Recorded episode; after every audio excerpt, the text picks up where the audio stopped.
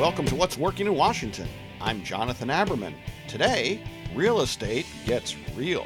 We moved our businesses in January to Potomac to be five miles from home because quality of life was was most important to us. That's the natural way when you when you get mindful as to what's important. You know, isn't it all about quality of life?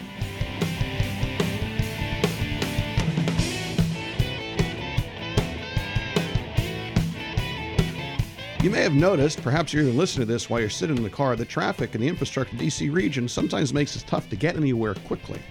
Well, it's having an effect upon where people are now living and how real estate is being developed. Our next guest is Richard Sammet. He is the CEO, founder of Fraser Forbes. He's very active in the real estate industry here and has some interesting things to say about why we're seeing more urbanization in the region than perhaps many had expected not so long ago. Richard, thanks for joining us. It's my pleasure. Thanks for having me. Well, real estate is one of the uh, the underpinning industries in our region. I, I think that you know, Leighton real estate developers very much developed the the infrastructure that a lot of us take for granted. But we've sort of reached a crossing over point here right now.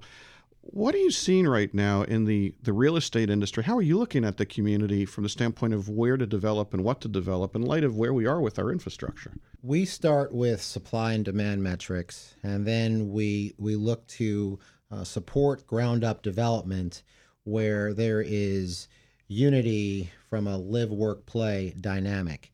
And rather than complain about uh, our challenges and problems with infrastructure, we look to find solutions and, and adapt as uh, I think Darwin uh, modeled for us so many years ago. So these we are seeing the really the uh, presence of these new micro ecosystems where you can work, you can live, you can play, and you're not the, the same requirement to get in your car and drive doesn't exist as, as much as it has in the past. So, in effect, it, it looks a lot like to the uninformed or the un, it looks like trying to create little urban areas just sprinkled around the region. You know, like uh, what ha- happened in Clarendon or say a Reston Town Center or what's you know Montgomery County and you know Gaithersburg. Is that is that what you're talking about? You plan of communities where everybody lives in close proximity and works in the same place. Yes, to a large extent would somebody listen to this say, well, geez, you're just throwing up your hands. You know, the real issue is we should fix infrastructure, fix metro, build another bridge. Or are you just waving the white flag as a, as a real estate guy? And I mean, how do you respond to that?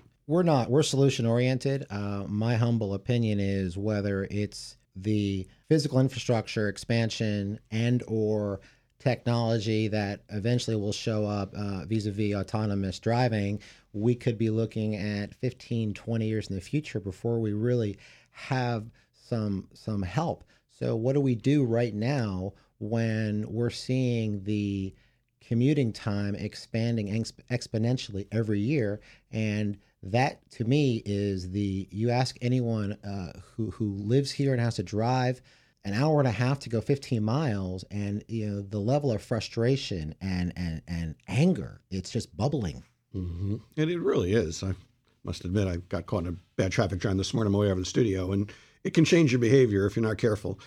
Well, as you look at this region, some have suggested the reason why there's a concentration towards urbanization is because of millennials. It sounds to me like that's not something you ascribe to. I think the millennials are a really just a small portion of this, and I think that it, it's been exaggerated. I think this is a a changing dynamic given our macro level ecosystem and how we have burdened uh, our infrastructure. And, you know, this market very much 20 years ago was all about suburbanization. And because the infrastructure failed to meet the needs of all of the thousands of new homes and millions of square feet of new commercial buildings, the road system, the metro system has been over overtaxed and overburdened. Mm. So now there's a flight to quality. Quality of life. Quality of life we were based in the Northern Virginia uh, market area for over 20 years. Uh, my personal residence is Potomac. We moved our businesses in January to Potomac to be five miles from home because quality of life was was most important to us. That's the natural way when you when you get mindful as to what's important. You know, isn't it all about quality of life? Many will say that one of the big reasons why people come here and live here is quality of life. So it would seem to me intuitive if you want to if you want to succeed here, you have to focus on those issues because that's why people come to live here. Absolutely, and in, and in some ways, you know, we, we are the product of our our own success and uh, the fact that I still believe that we have three distinctive metropolitan markets that are are trying to get united, uh, Maryland and Virginia and D.C. But you know, the, re, the regional uh, lens, you know, still has a lot of work uh, behind it.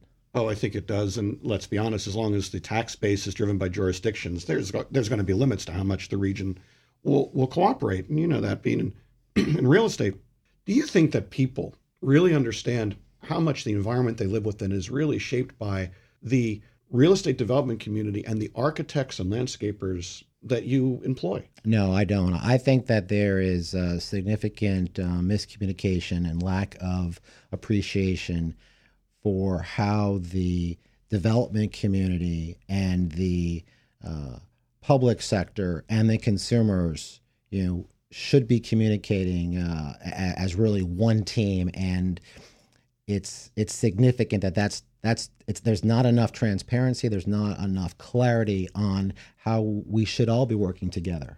Because it seems to me that you know you're describing how you and, and you're not the only developer who is participating in this trend of concentration, that's going to have enormous implications on our tax base, on our schools, and, and, and so forth. What do we need to do as a region to make sure that these conversations are, are had in a more informed manner? Because real estate does drive the region. You know, to me, it's it's very simple. It is being completely open and transparent, and communicating to the marketplace.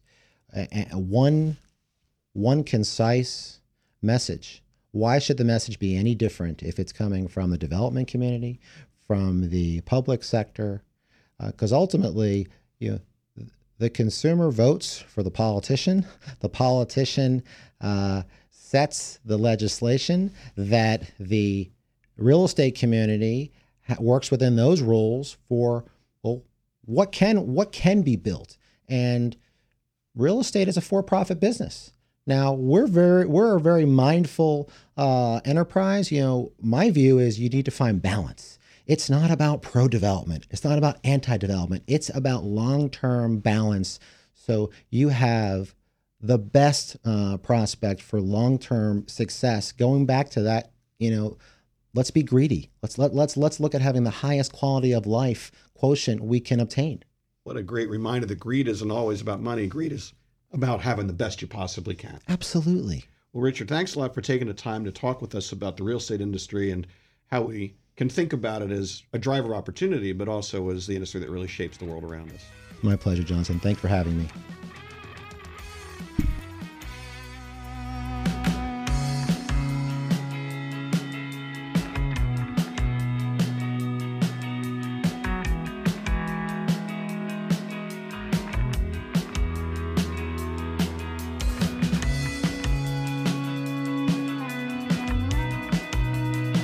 For listening to What's Working in Washington. Today's podcast is brought to you by Montgomery County Economic Development Corporation, MCEDC, helping companies start, grow, and accelerate business in Montgomery County.